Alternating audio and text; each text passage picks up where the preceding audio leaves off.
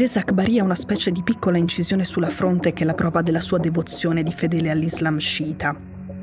Akbari è nato a Shirah, nel sud dell'Iran, nel 1961. Quando c'è stata la rivoluzione islamica con cui gli ayatollah hanno preso il potere nel 1979, lui aveva appena compiuto 18 anni. Il fratello Mehdi Akbari ha detto al New York Times che Ali Reza è sempre stato il più religioso e il più devoto rivoluzionario della famiglia, che da quando era un ragazzino era infuocato dalla passione politica. Lui ha fatto esattamente la gavetta che ci si aspetta da un alto funzionario della Repubblica Islamica, ha partecipato alla rivoluzione e poi per sei anni è stato a combattere nelle trincee. È un pasdaran della prima generazione che si è formato con la Dafa e Muqaddas, la difesa santa, cioè la resistenza armata all'invasione da parte dell'Iraq di Saddam Hussein nel 1980, una guerra cominciata soltanto un anno dopo la rivoluzione che contribuì a fondare le istituzioni e la coscienza collettiva della Repubblica Islamica. All'epoca Saddam Hussein pensava di poter sfruttare le debolezze di uno Stato ancora informe, ma i Pasdaran come Akbari lo respinsero. Akbari per questo è un pluridecorato eroe nazionale. Ali Shamkhani più di vent'anni fa prende sotto la propria ala Akbari. Shamkhani era ed è uno degli uomini più potenti di Iran, è un fidato consigliere della guida suprema Khamenei, è l'uomo che ha appena fatto la pace con i sauditi sponsorizzata dai cinesi e che presiede il Consiglio di sicurezza nazionale. Shamkhani è stato il ministro della difesa dell'Iran fino al 2003 e all'epoca aveva scelto Akbari come suo viceministro.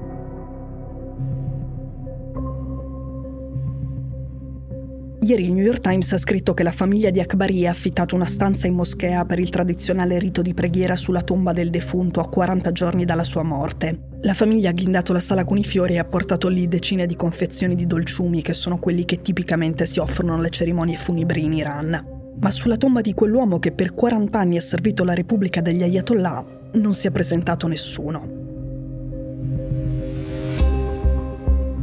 Oggi sappiamo che dal 2004 Akbari non lavorava per gli Ayatollah ma per il Regno Unito. È l'uomo che ha avvisato gli occidentali che l'Iran lavorava a un piano nucleare segreto dentro le montagne vicino alla capitale. Ed è l'uomo che, probabilmente, ha permesso agli israeliani di provare a impedire i progressi di quel piano con degli attacchi mirati sul suolo iraniano.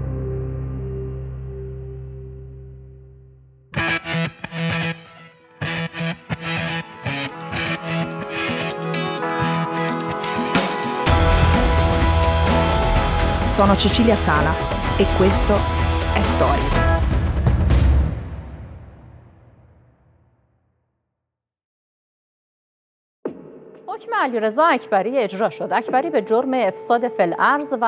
A gennaio Teheran ha condannato a morte il suo ex viceministro della difesa Ali Reza Akbari e pochi giorni dopo lo ha impiccato.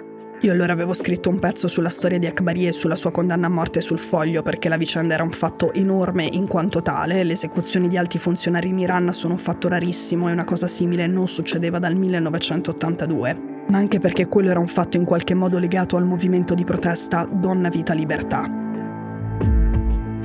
Andiamo con ordine.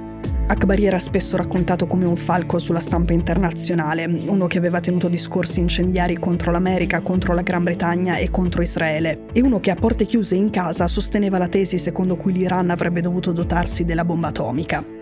Akbari ha avuto un ruolo fondamentale nei vecchi negoziati per l'accordo sul nucleare iraniano, quelli poi firmati nel 2015 con l'amministrazione Obama. Lui era accusato di essere una spia britannica dal 2019 ed era stato arrestato con quell'accusa, ma Teheran non aveva reso pubblico l'arresto perché voleva sfruttarlo a proprio vantaggio. Aveva ordinato ad Akbari di continuare a usare i suoi canali di comunicazione con l'MI6, i servizi segreti britannici, per confonderli e per farli sbagliare. Akbari era già stato fermato con il sospetto che fosse una spia nel 2008, ma dopo poco era stato rilasciato e, secondo fonti iraniane con cui parlo spesso e di cui mi fido, allora era intervenuto Shamkhani per scagionarlo, per dire che era impossibile che un uomo come Akbari fosse un traditore.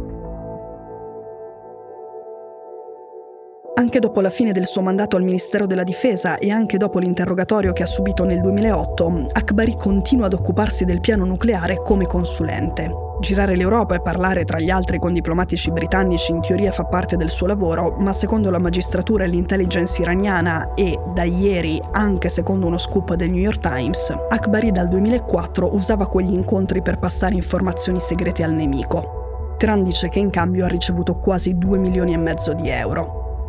La notizia più importante Akbari la dà all'MI6 nel 2008 è Fordo, la base dove, in dei tunnel scavati dentro le montagne, l'Iran arricchisce uranio per il suo programma nucleare militare segreto.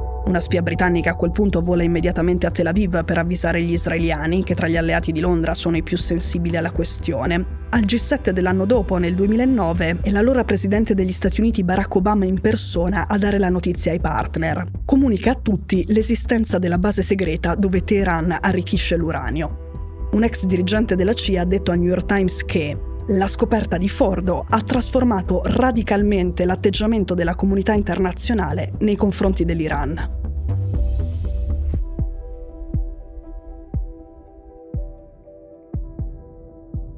Ok, torniamo al 2023.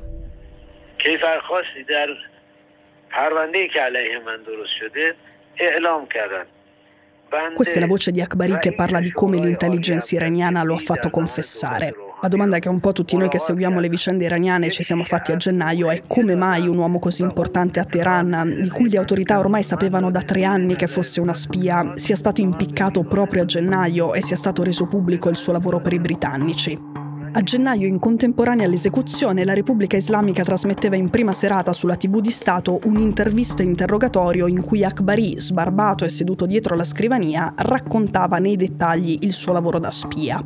Ovviamente non è un video spontaneo, quindi questi dettagli sono stati accuratamente selezionati, tagliati, montati. Viene diffuso anche un audio di Akbari che dice sono stato accusato di aver ottenuto informazioni segrete dal capo del Consiglio della Sicurezza Nazionale iraniano Ali Shankani e di averle poi diffuse. Scandisce quel nome e non fa altri nomi. Considerando la condizione in cui si trovava Akbari, sarebbe più corretto dire che il video è stato fatto trapelare. Quella parte non viene tagliata e la responsabilità, non dal punto di vista giudiziario ma politico, viene così estesa a uno degli uomini più potenti dell'Iran, cioè Shamkhani. La condanna a morte di Akbari era stata la conferma ufficiale di uno scoop fatto pochi giorni prima da Ali Shabani, un analista e giornalista iraniano che vive a Londra e che conosco. Quel giorno avevo chiamato Ali Shabani e mi aveva detto: Se il segretario del Consiglio Supremo per la Sicurezza Nazionale Ali Shamkhani è, come sembra, il vero bersaglio del caso di spionaggio che scuote Teheran, l'obiettivo politico di fondo potrebbe essere quello di eliminare ogni sforzo di mediazione per ridurre il divario tra Stato e società, cioè per fare le riforme, fare un passo verso le istanze popolari.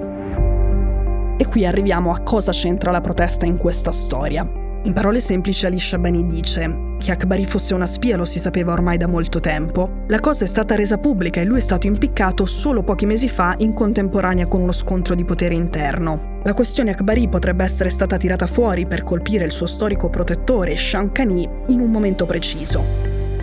Shamkhani è l'uomo che in quel momento preciso ha voluto e poi ha coordinato il gruppo di dialogo tra la guida Khamenei e i moderati, un dialogo che aveva già portato alla sparizione della polizia religiosa dalle strade dopo la morte di Massa Amini, alla dichiarazione della sua formale abolizione, ma il gruppo di dialogo che è nato su proposta di Shamkhani discute soprattutto della possibilità di abolire la legge che impone l'obbligo del velo in Iran. È lo stesso gruppo di cui fa parte anche l'ex presidente del Parlamento Ali Larijani, che a ottobre ha condannato la repressione dicendo che bisognava invece fare concessioni ai manifestanti per salvare la Repubblica Islamica. Negli ultimi mesi del gruppo di dialogo voluto da Shamkhani si sono perse le tracce.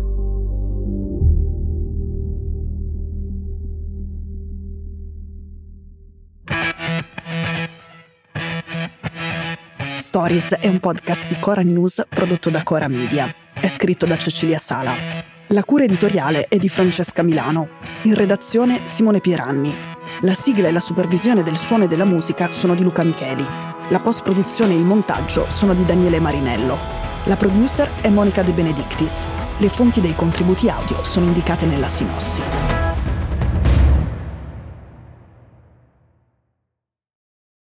Questo episodio è stato prodotto e sviluppato insieme a Spotify Studios.